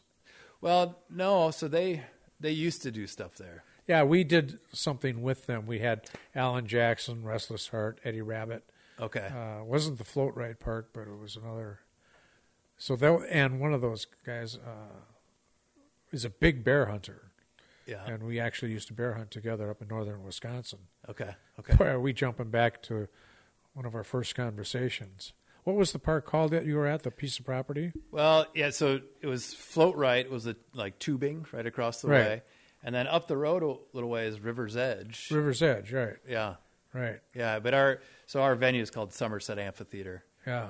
A Yeah, lot But of yeah. his- That's the the bear hunting. I, I learned stories quickly. I saw this uh, movie, kind of this uh, you know home movie of this boy shooting his first bear out of a tree, and the part I don't get is I think they would bait it with jelly donuts. oh gosh, yeah. Which- frosting syrup. Oh yeah, which doesn't seem like much sport to me. I- it- you know, it's like- Excuse me. Okay. You guys keep talking. you, did- you take your headset off there, TK. so you're saying with the Bears? Well, yeah, they'd put throw jelly donuts in the woods, I think, so then the bears would kind of know where to go, and, and then they'd come back and chase it up a tree. Um, Yeah. So all species sometimes are legal for baiting and sometimes not legal for baiting. yeah, And so, like Minnesota, you can bait bear, yeah, um, but you can't bait deer. okay, Or like you go across the border of Wisconsin, it's legal to, to bait deer. You can put a pile of corn down; it's totally fine. so that that to me didn't seem that difficult. Like I could see when you go out with a bow and and you're shooting kind of the the hunt of it, kind of the sport of it. Yeah. Speaking but- from experience, and I've had a lot of it, uh, most, in my opinion, most uh, bear hunters do harvest them with a bow, especially if you're using bait because you're only shooting them at 15 yards. Uh, some people prefer to use a, a firearm. okay, okay, And uh, in Wisconsin, they can use hounds yeah, dogs, and a lot of them do. It's a big deal in Wisconsin. For uh, about five years, I was the vice president of the North American Bear Foundation. So we had benefits and we had banquets in Wisconsin, Minnesota, and other places around the United States. And that's a big deal in Wisconsin. So forgive me if I just interrupted, but I, I, uh, I, I know how crazy they're. Well, they've got these trucks that Yeah, the they take hound. the bed out. Yep. And then they stack yeah the, these little steel cages for the hounds and and then the truck the hood has got fabric on it with the uh, Yep. chain. Yep. That they I had never seen anything. It looked like It- Mad it's, Max. It's real red, isn't it? Man, you swear those guys. God bless them. There are you'd swear you're in the hills of Tennessee. Uh, they're a rare breed. Them guys, those hound, the hound guys in Wisconsin. I know a lot of them. Boy, I tell you, I think uh, a rule should be instituted. Uh, so I see these bears here. Yeah. They have to stuff it in the position that it died. That's a that's a pretty cool rule. I don't that's know. a good idea. Just an idea. I like it. what was the rule? You got to stuff the bear in the position in which it died. Oh, So if it was, you know, like he said, up in a tree, or if it was standing or laying down or all whatever. right. Forgive me for jumping around here, but I've been wanting to do this for a long time, and since we were on the topic, uh, I- Shane, I know what a huge fan you are of Kenny Rogers, and I want you to know that I've been planning on giving this to you. Kenny Rogers signed this, and he gave it to me, and his signature is right there alongside of his logo, and this is now yours. What? Yeah, I think I have Oh. an autographed photo of him as well, and uh, there he is. And That's the most amazing thing anyone's ever given me. Thank you very much, brother. I appreciate you're that. welcome. And uh, That's saying a lot. He's got three kids. I have four kids. He's got four kids. we have four, four kids. yeah, if it, if I He's can got find seven that uh, kids. autographed Kenny Rogers photo, I'll get you that too, and you can make a little box, you know, a little shadow box, and put him in there. That's incredible. Thank you. You're welcome. Thank you very much. I love it. Thank you. I knew you'd appreciate that. Yeah. That's really cool. yeah. That's really cool. Well, we uh, we do need to be respectful of Matt's time because he's got places to be and people to see and all that stuff. So we do got Matt, I gotta get tell to you, break I could sit here for hours just talking with you and drinking whiskey. and drinking whiskey, sipping whiskey. Yeah. A guy from my church said, "What are you doing drinking booze?" I said, "We're not drinking booze." I said, "We're just sipping on whiskey. Yeah. right. It's good whiskey, sipping whiskey." So Matt, uh, wefest.com for folks, yes. and I assume all types of tickets are available to VIP everything now. Uh, yeah. Yeah. Everything's available. WeFest.com. Okay, wonderful. You know, Matt, before we cut you loose, and I know you've got a plane to catch in the morning. Um, is there anything that you want to add to this conversation, and uh, maybe uh, something you want to tell the folks about? Without an F You know, bomb. you know what I was just thinking about when Lynn and you were talking about Kenny Rogers. Yeah. I was thinking about a um, a, a very uh, memorable moment with you remember Joey and Rory? oh, Yeah. Yes, no, of I course. might That start, whole story. I is- might start crying. Yeah, that's a really sad story. Yeah, and um, it was right after we actually had interviewed you, Tom, and Right. uh, and then we got a number of their songs, um, and my wife and I will often go back and, and look at that. But uh, that, eh, for whatever reason, and whatever reason I'm telling you now, but it was one of my more memorable WeFest experiences, being able to hang out with them for the day. Those two people are. I, I there's not enough superlatives for me to expend, express how much I love those two people. You know, they came. They knew that Lynn was a stage producer and I was a stage host, and they knew we were married, and that was so cool to them. They sought us out, and we spent just a bunch of time with them backstage, just talking, Yeah, and they were Yeah. so kind, gentle, and caring. Two of the greatest Christians I've ever known. I Yeah. mean, s- and as you may or may not know, uh, Joey died here probably two years now. Oh, it's longer than that, isn't it? Uh, could be. I think it's been quite a bit, quite a bit now. yeah, maybe a little longer, and, and they they um, you know shared a There lot. we go. they are. on, Joey uh, and Rory. Oh, Ah, And hers was was it brain specific cancer? I think it was brain, and, and they shared a lot of it online. I'm not. They I don't did. use Facebook. My my wife kind of followed it. You know, passionately. that woman, like my wife, um, i- as beautiful as she is outside, uh, she was just as beautiful inside. Yeah. Yeah. Unbelievable. But Well, the thanks. love that he had for her. Yeah. Oh, Oh. man. Yep. Mm-hmm. Ah. For sure. And they were almost, you know, they had that big hit, and they were because Cheater, it's- cheater, cheater, cheater, cheater, cheater.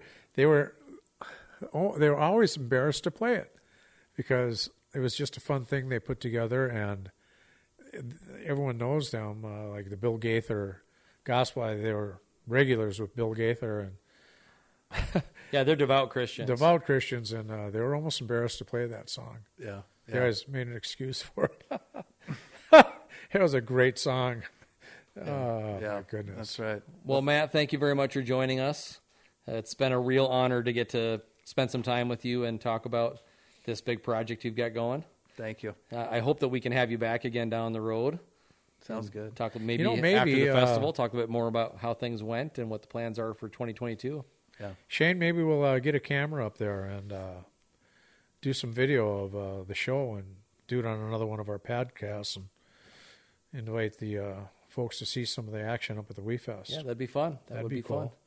Well, folks, stick around because coming up right after the break, we are actually going to continue the WeFest conversation. Matt's got to go, unfortunately, so he will have his whiskey and go. Uh, but Tom, I'm going to go back into the annals of your brain and Oh. get into the WeFest origin story, talking about its uh, foundation and how it went from where it was to uh, the monster that You know, now I- Matt is running. You know, I was going to bring it up when you were here, Matt, and I, I know we got to cut you loose, but I was going to talk about the very origins of the WeFest. You know, we weren't going to do the WeFest in Detroit Lakes. Save it for after the break, Tom. I'll tell you that River story. Falls, right? Yeah, yeah, you knew that. Stick Your around, tidbit. folks, right after the break. Boots and Backstraps is proudly brought to you by Homes by Shane. Making your move with the Homes by Shane team means an unparalleled customer service experience. That level of service is the foundation of this Remax Results referral based business. Our driven team of experts communicate with their clients every step of the way, ensuring a memorable experience from the first conversation through your closing day. Go to homesbyshane.com for more information. Let's get you home. If you would like to sponsor the Boots and Backstraps podcast or you have an interest in joining our team, send us an email to boots and backstraps podcast at gmail.com. Welcome back to Boots and Backstraps. TK, Hey, welcome back, sir. man, that was a fun, fun interview with Matt. Yeah, it was. you know God, and, and forgive me if i i don't know i like sharing some of those stories Yeah. but i didn't want to dominate and uh, take away from our guest uh, he's a great guy and uh, during the break folks we were talking about what a great guy matt is just Right, right. nice kind and Obviously, a very bright guy. very bright and uh, even tempered. I don't know how that's going to work at the WeFest because everyone that worked there and owned it was crazy. Well, we could see from all the photos that he clearly knows what he's getting himself into because he's been there a few times. Oh, yeah. So Yeah.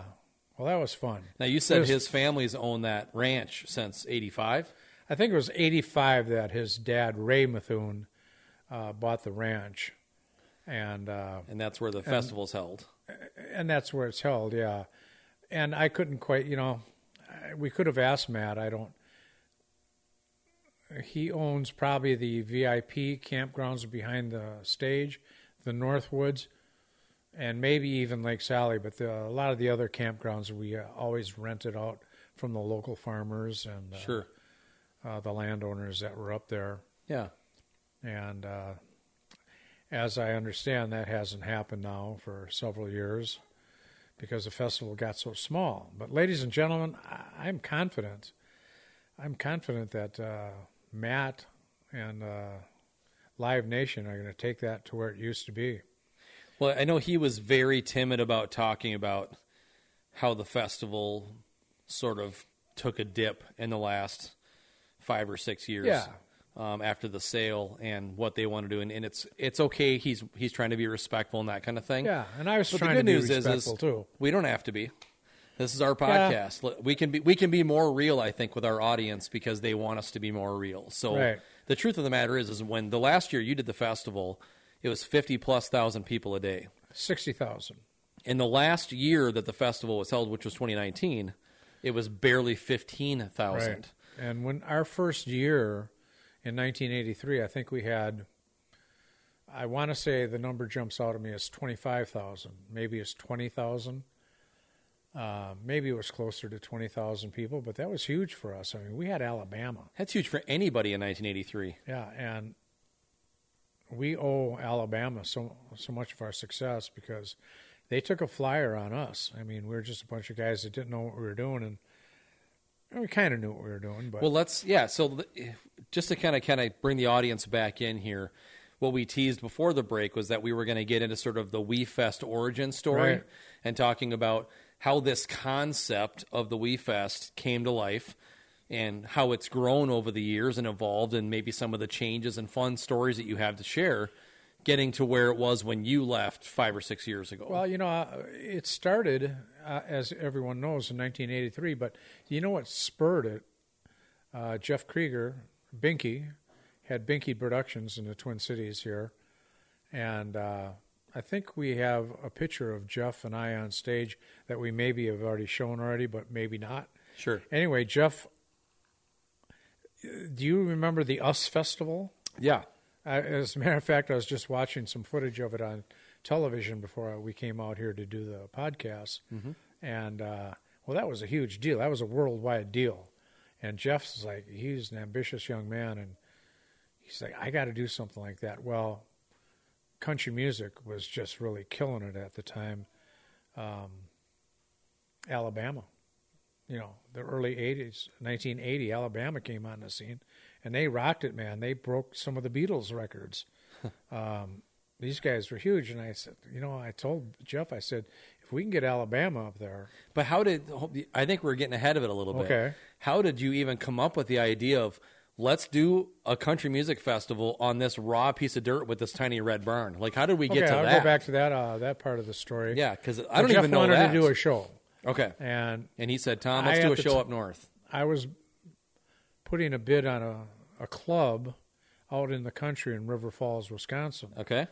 and I was going to the township council at the time talking about uh, the club that I wanted to b- build, and Jeff at the same time was perking them for uh, doing the Wee Fest in River Falls in the township, Yes. out in the country, right down the road from where the club was. So we s- working together on that, trying to. They didn't want nothing to do with it. Uh, the city, uh, not the city of River Falls, the township of River Falls, uh, did not want a big festival in their backyard. And quite frankly, when you look back, you know, God was looking after us. And they really didn't have, we had no infrastructure. We were going to start on, on a bare piece of dirt. The town of River Falls only had two motels at the time, small motels. And, you know, it may have only been one. There were no um, resorts No lodging at all. there was everyone would have had to have camped. So ultimately, as it turns out, uh, we had our second choice was Detroit Lakes, Minnesota. There was already a stage built there. They had tried a little music show the year before in 1982, wasn't successful, and here we are. I'll never forget the first time I went to Detroit Lakes, Minnesota. It was on the 4th of July in 1982. It might have been 81, but I think it was 82. And I'm like, we're driving past the lake, uh, Detroit Lake, and I thought I was transported to Fort Lauderdale. it was the 4th of July, and my friend and one of the owners, Terry McCloskey, had a beautiful, uh, he and his girlfriend had a beautiful cabin up there just west of uh, Detroit Lakes. So we're up there just to celebrate the 4th of July, and I said, What is going on here? College students from all over the country would go to Detroit Lakes, Minnesota for the 4th of July. And I'm like, really? And then they showed me a Playboy magazine. Every year they would list, list the top 10 places in America to go for the 4th of July. And here, every year, Detroit Lakes was number two. Coney Island was evidently number one. okay. And I'm like, you've got to be kidding me. Well, there's the colleges up in Fargo Moorhead, you know, there's Bemidji, there's all these colleges in the area. And they just unloaded. There were thousands of people. And I was like, wow. And so Terry said, well, I think we're going to maybe try and do the Wee Fest up here. And I said, I like that idea. Where did the name WeFest come from then in that conversation? In the interview, in the uh, documentary that we were talking about, Terry at one time told me, and I don't know if he's just pulling my leg, but I thought it was because of worldwide entertainment. And Jeff, after the documentary came out, he says, Where did you get that? I said, McCloskey told me that. He said, That's not how we got the name.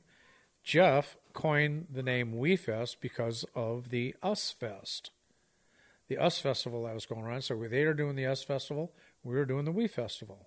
Interesting. Okay. And that's the story, um, So then you guys made the decision you're going to give it a go at in Detroit Lakes, right? and it's you and Jeff and Terry at that point. Uh, uh, it was Jeff Krieger, the president, founder, uh, Terry McCloskey, our attorney, owner. Someone might kick me for saying this, but Joe Sazinski. I- Does that name ring a bell? Joe Sazinski, the original match, mattress factory. Yes. He was there. He was part owner in the beginning, Okay. and uh, we won't say what happened after that. And then, uh, oh, she'll kill me for drawing a blank on her name. Uh, I was just gonna say.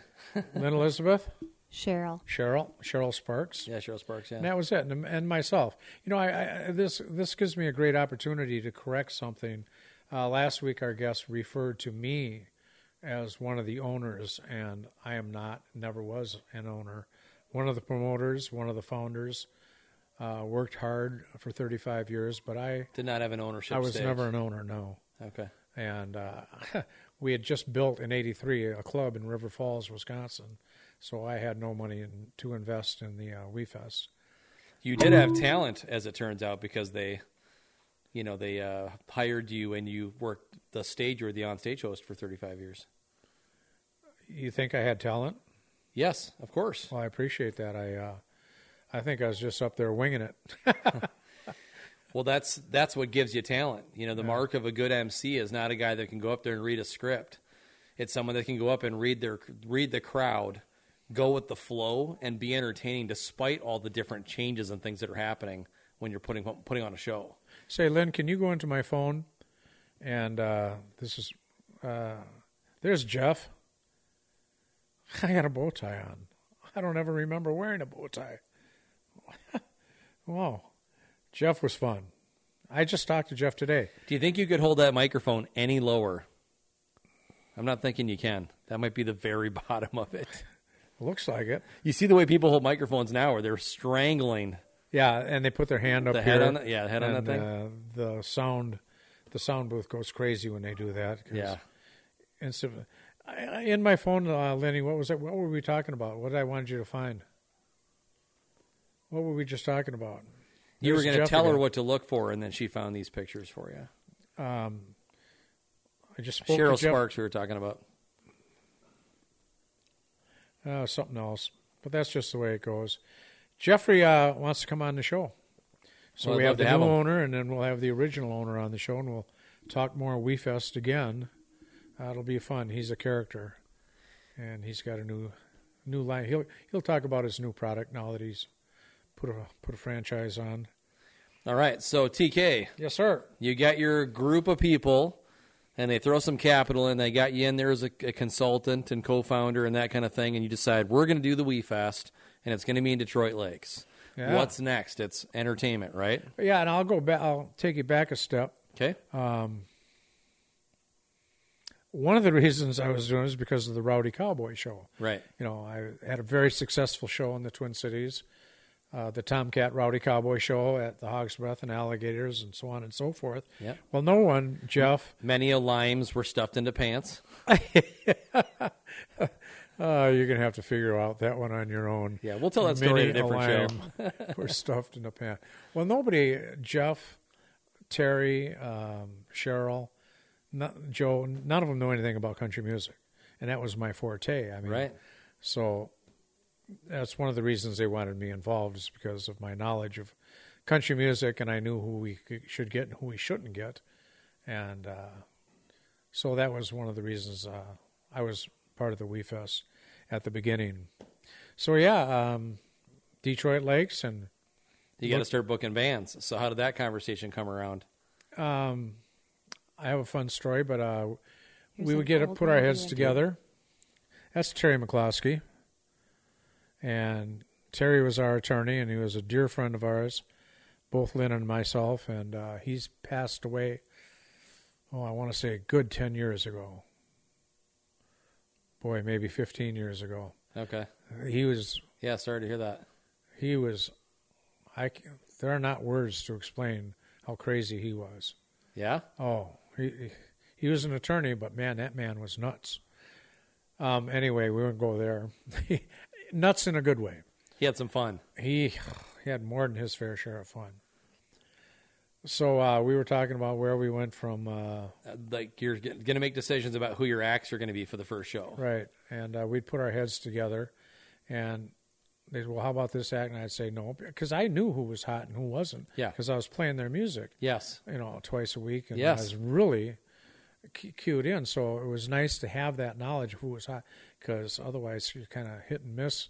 So I knew who was hot and who wasn't, and so we rolled with it until 1990.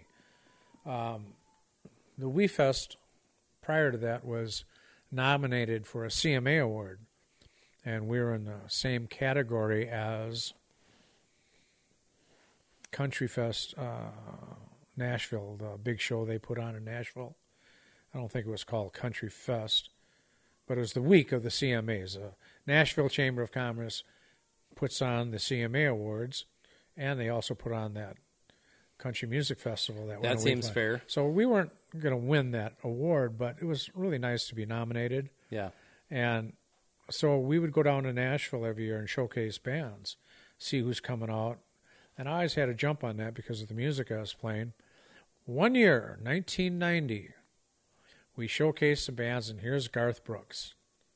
And I was like, I love Garth Brooks. He was really had one song out.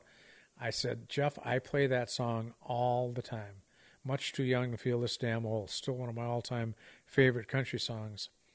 Which is not a high energy song. No, it was a great song. Yeah. Man, you haven't heard great country cowboy music like that. Talking about Chris Ledoux and Yep. He referenced Chris Ledoux in a few of his songs. yeah, and uh, I guess they were pretty We good should friends. get him. Jeff didn't care for him. Jeff, if you're watching us, uh, I don't need to say anything. Anyway, we we passed on Garth Brooks. So in 1991, we couldn't afford Garth Brooks. Right. he was booked solid, and the rest was history. We never had Garth Brooks. Two acts that we never had, uh, and I get asked these questions all the time. We never had Garth Brooks, and we never had Shania Twain. You never had Shania Twain? No, she didn't like doing festivals. Oh, interesting. Yeah, maybe early in her career she did, but uh, the timing was never right, and we never got her. So in 83, I know you mentioned earlier that you were really pressing the group to get Alabama Yeah, because you felt like it was going to just rocket the festival into its yeah. popularity. And I don't think I had to press them too hard because, you know, no one lived under a rock. Alabama was huge, and I know Jeff fought long and hard to get Alabama, and to his credit, he got them. I don't know, man. They're the biggest thing, breaking Beatles records, and he got Alabama to his credit, and Alabama put us over the top. Even though there wasn't any money to be made in '83, we were on the map, hmm and it got to a point uh, the late 80s all through the 90s the 2000s where every country entertainer on the planet their top priority was to play the Wii Fest Yeah. because we were so professional they knew they were going to get paid they knew they were going to play in front of the largest crowd that they've ever played in front of Right. whether they were a veteran or a rookie 50, 60,000 people. yeah 50 60,000 people was we figured That's like that a football stadium, TK. Yeah, yeah, it was huge. It was fun looking out at that vast sea of humanity and everyone just in the same boat. A just few of having them fun. sober, Oh yeah, just uh, two or three. maybe. Uh, yeah, we sold a lot of beer. there are, excuse me. There were a lot of brain cells lost up at the Sioux Pass Ranch. That's for sure. Um, I guess I was saying in the late '80s, uh, the, all of the '90s, and into the 2000s, certainly through the 2000s, uh, we were the largest country music festival in the world Yeah. and you know people might look sideways yeah well, are you sure about that there's this and there's a lot of big shows now especially in nashville and um, boy i think uh, the jamboree in the hills with alabama is still huge i could be wrong you know the country jams the country fests and but no one was putting in more than 60,000 people a day and uh, we were and it was cool it was cool to be a part of that it was cool to be able to say uh, that we were the biggest You helped create that. well, yeah, that was cool to think, and I, I don't know that I ever said that to anybody. It must have been interesting to watch it evolve from what you said earlier at the 20,000 or so the first Yeah. festival to Oh, how it's quickly great. it must have gotten to that 50 or 60 because like you said once you're on the map and you're the hot ticket then it doesn't take long for those ticket sales to just take off. If I could get Jill to look at that poster, I don't know if it was 85 or 84. I think 84 might have been a little bit, it might have been 84. We did a five day show. We had mud rallies and we had the mud for it too. It rained and people were sliding in the mud. We did a five day show and we started the bands. Uh. Country Fest does that now, the one that's in Cadott. There's a good shot. Jeez, look at that. It's an incredible sea of people. Yeah, there's the VIP camping. Unless you get that one aerial shot, you can't even imagine how far out into the countryside. That, Yeah, that- that's the- those those you can see the campers in the back, the RVs and the campers in the VIP camping. So the, But the that space goes that's for in, miles. the space that's immediately behind the stage, that's more artist stuff. That's not That's the- all artists. uh, If you look to the left of that picture, or the right of the stage, Yeah. uh, the VIP hospitality tents are back there where we fed thousands of people. Yep. and then in the to the left, as you're looking at the picture, to the right side of the stage behind is where we fed all the entertainers. We had the prancing pony, Yep. and uh, they just it was so cool back there. I can't even tell you. Maybe if we can get some cameras up there this year, we can give our viewers uh, a real insight to what that backstage thing. Everyone wanted to come backstage, you know. I get that, but all you see is hundreds of people working their buns off. It was like bees building a hive. Yeah. Just f- people flying around back there with headsets on and organized chaos. It really was. yeah, Do you crazy. see on that uh, poster of the day? It was. I think it was. You can bring it over here. I guess. It was this day. There they are, right there. One, two, three, four, five, six. We did six. It was 1984, our second year. We thought it'd be a Six good idea, days of festival. and we started those bands at 10 o'clock in the morning. Bands like Double Barrel and High Noon. Well, I'm sure everybody, especially the local uh, groups, really wanted to get on that slate after Oh, yeah. that first year. a lot of the groups from uh, the Roosters from Fargo, they were uh, kind of uh, regulars. High Noon's a pretty well-known local band. Yeah, and you know, Good Lynn, we guys. have a picture of High Noon back there, the original band. Very talented. They guys. played at our uh, wedding reception. Oh, you're kidding me! No, Rick and uh, God darn it, I so poor at remembering names. And those guys Was Bob part of the original group? I don't know. Okay. I you know, and then as High Noon evolved, Nick, uh, Nick's Wild Ride, Nick went on to be Kenny Chesney's right hand man, played banjo, guitar, fiddle, Yeah. sang. Uh, we're talk- going to try and get Nick on the show. Yeah, that'd be fun. Nick Hoffman, uh, great guy, big, big time hunter. If you folks get the opportunity to uh, check out Nick's Wild Ride, I think, along with uh, Pat and Nicole, uh, Nick Hoffman has the best outdoor and hunting show you've ever seen. He goes all over the world and he has footage of his hunts, but he goes into the towns. He uh, eats their food, drinks their beer, and and meets the people. And it's just a well-rounded, wonderful show. Great. Uh, kudos to him. I think he's going to win the Golden Moose Award with that show someday. Nick's Wild Ride. Have you ever seen it? No. It's on the Outdoor Channel and maybe the Sportsman Channel, but it's even on uh, Fox Sports Net. You know where we get our hockey games and stuff. Yeah. Uh, it's on that as well. It's a one. It's a great show. I love It's tough that. to get any Fox Sports channels right now because they're in a big fight with basically all the cable companies except AT and T and Comcast. Wow! I just switched to AT and T. So like all the we we switched off of cable into the streaming only and had Hulu Live because as, aside from Dish and uh, um, Directv, we could get the Fox Sports North channels on the Hulu Live. And then two years ago, they got in a fight, and now we can't even we can get nothing Fox Sports. So we can't watch any Minnesota Wild, any Minnesota Twins. The Vikings, luckily, are still on local broadcast. That's channels. too bad you're not getting the wild because they are playing some kick ass. Yeah, they just Hockey. beat they just beat the number one team in our division two I know games in a row. twice. Yeah, They shut them out the other night, and they beat them last night. And man, that game came right down to the wire. They well, it was almost four tied to it up three, but it wasn't really that close. I mean, the Wild were Right. four to one for an entire period, for all the way up until I think the, the last five minutes or something. something like that. They, they Let got off a the few gas a goals little in bit. second half of the third period. Yeah, right, exactly. Yeah. Wow, they're doing great. I love that. So anyway, so it uh, WeFest evolves. You said the '80s and '90s. It's the big ticket. What's- Eighties, nineties, two thousands. Yep. So what's next for the festival after that? Like, what kind of happened as it moved forward? with the new ownership. Well, no. Um, as the as you started growing and taking, Oh. let, let me back up. As you started growing and taking on all this talent, obviously you figured out a lot of things along the way, like you can't do six days. That was such a disaster. Oh Can't man, even imagine how tough that was to orchestrate. Who were some of the highest priced acts? The biggest Ah. checks you had to write? another good story. We got to a point. 'Cause I know Kenny, Yeah, ten years ago, was getting a million dollar check to play. we were getting to a point where we are going to have to. Uh, we're talking about uh, giving up. I don't know. it- I don't know if giving up is the right word, but uh, we didn't want to continue. We had a show where the headliners, and they are great headliners, and I know you love them as much as I did. The headliners were Winona, Sawyer Brown, and Ringo Starr. Wow.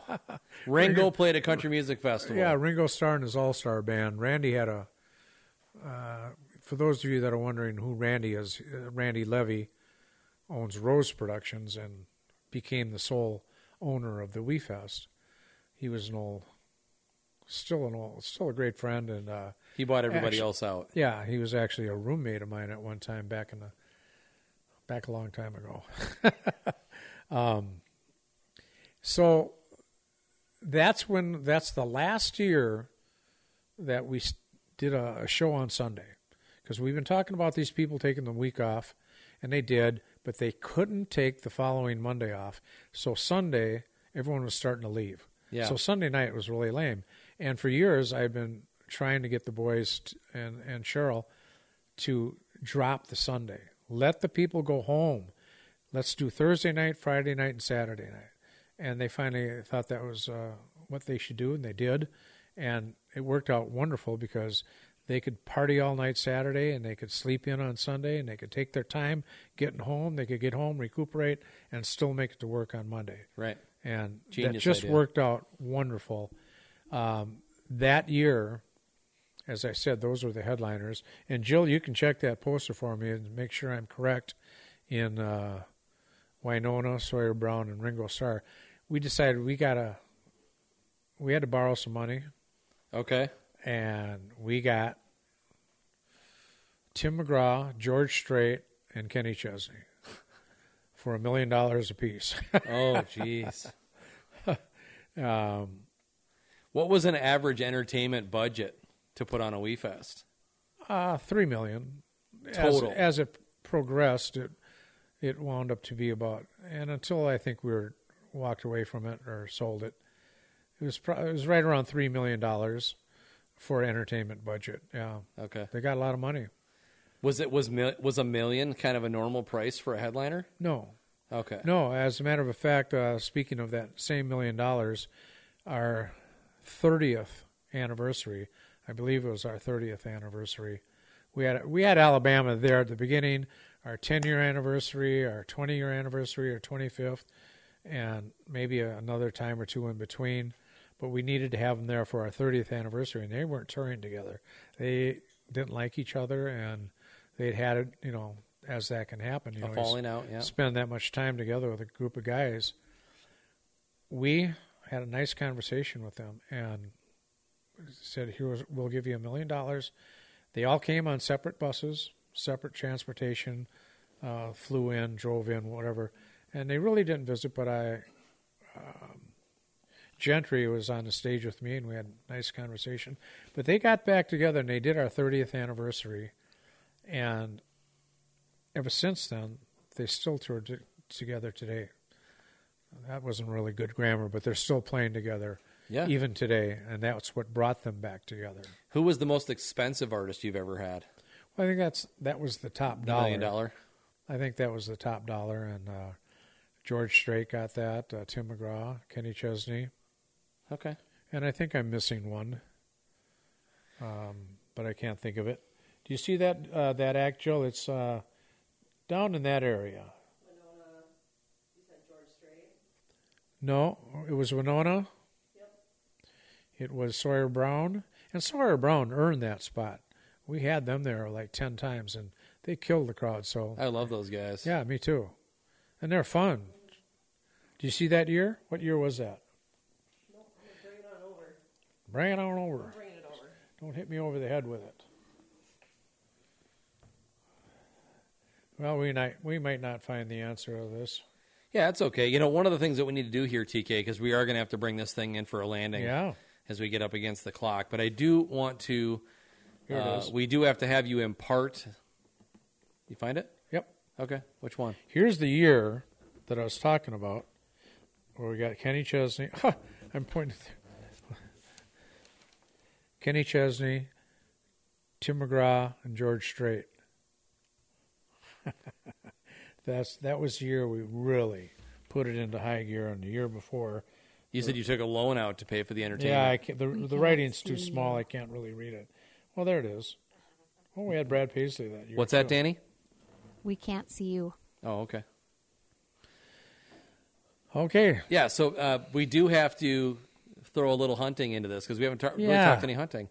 So one of the things that, that was suggested is we were fortunate enough to partake in some beautifully cooked pheasant tonight.